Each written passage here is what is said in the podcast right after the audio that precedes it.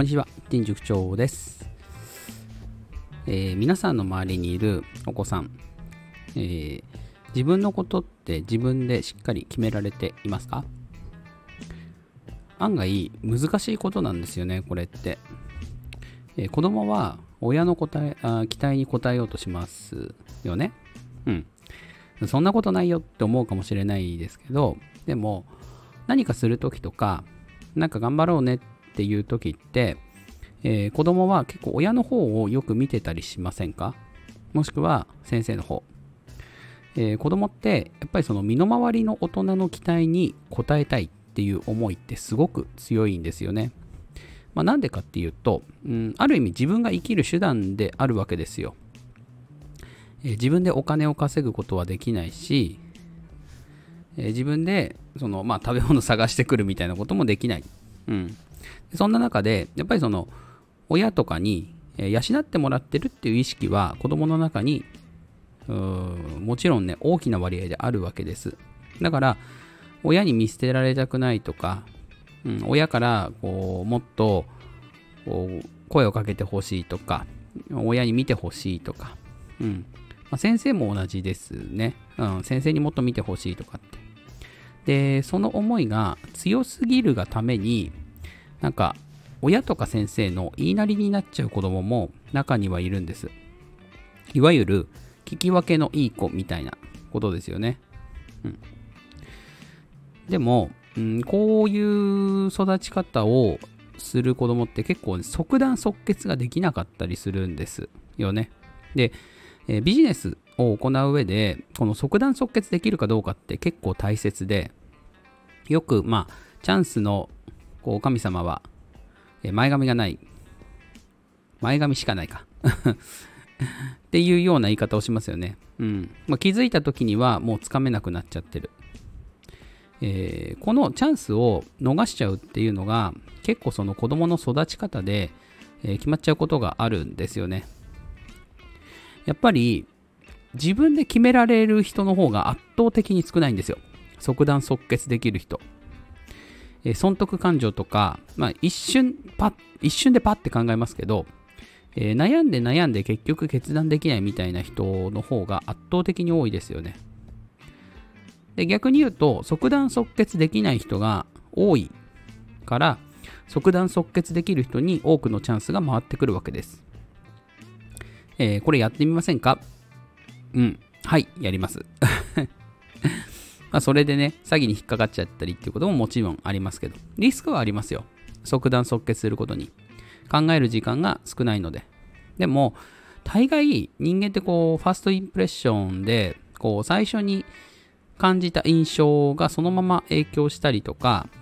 いろいろ考えた結果、最初に出した結論と同じだったり、えー、もしくはそれが最良の手段だったりっていうことがかなりの確率で起こるわけです。で、悩んで考えて決断して、まあ、うまくいったり失敗したり。で悩まずにパッと決めてうまくいったり失敗したり。で確率がほとんど変わらないのであれば、うん、悩んだ結果、えー、そんなにね、えー、うまくいく確率がめちゃくちゃ上がるわけじゃないんであればそこに使った時間がない分だけやっぱり即断即決できる人っていう方が得するわけですよじゃあ即断即決できる子供に育てるにはどうしたらいいと思いますか？4分かかりましたが、これが今日のテーマですね。即断即決できる子供に育てる方法。うん。これはもう自己決定させつつ、え親が常に承認する。教師がそれを承認するっていうことですね。えー、自分で決めたことに対して、こう親が、えー、だから言ったのにダメだったのよみたいな、うん、否定をするとか、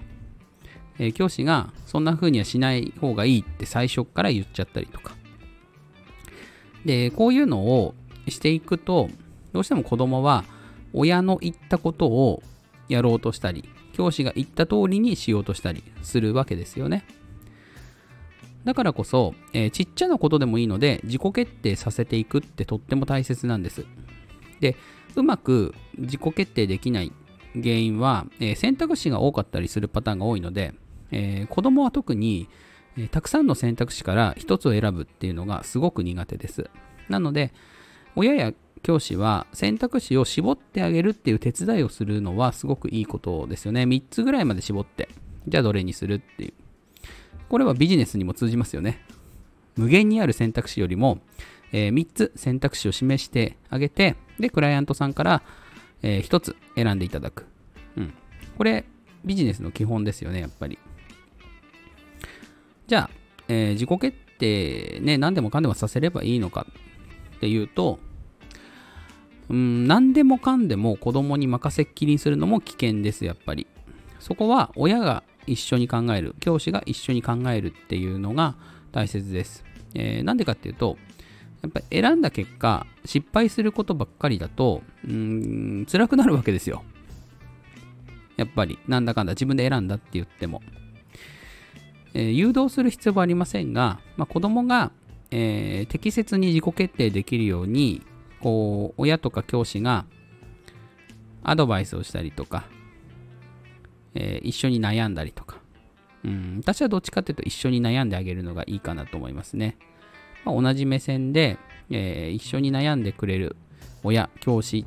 うんえー自分のことを考えてくれてるってことはすごく感じるので。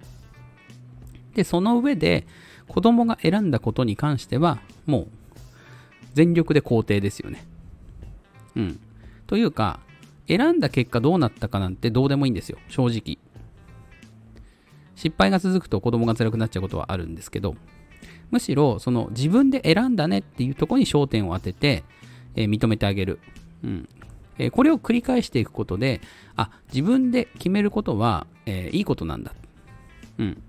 えお父さんやお母さんが認めてくれるんだって子供に思わせるわけです。だそうなってくると、えだんだんだんだん、え自分で決めることが当たり前になってきて、えー自分で決めることが習慣になります。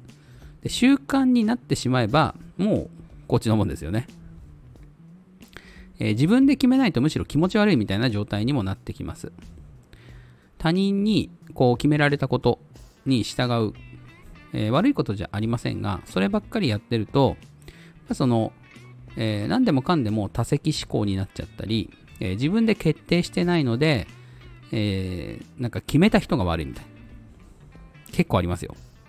一番やっちゃいけないのはあれですね。あの、受験する学校を親が選ぶこと。うん。学校入った後にうまくいかないと親のせいにしますよ。うん。ね。だから、まあ、多席思考にならず自責思考になる子供を育てるっていう意味でもこの自己決定ってとっても大切だと思います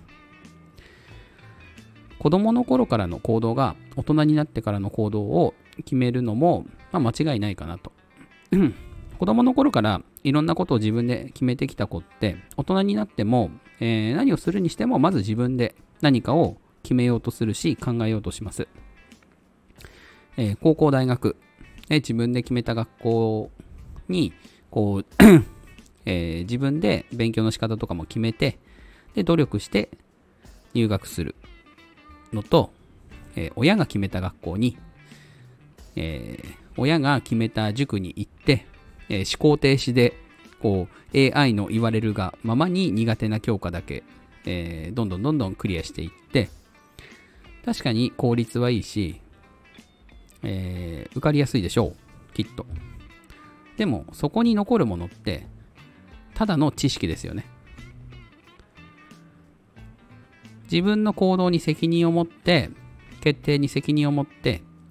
えーその上で努力する方法を決める。どうやってやればいいのか考える。こっちの方がよっぽど財産じゃないですか。だからこそこう子供が即断即決できるために、まあ、自己決定をこう小さい頃から積み重ねていく、まあ、そんな子育てが、えー私はこれからの時代必要なんじゃないかなと思います、えー、今日の話はここまでです。いいなと思った方は、いいねやコメント、フォローをお願いします。えー、それでは、良い午後をお過ごしください。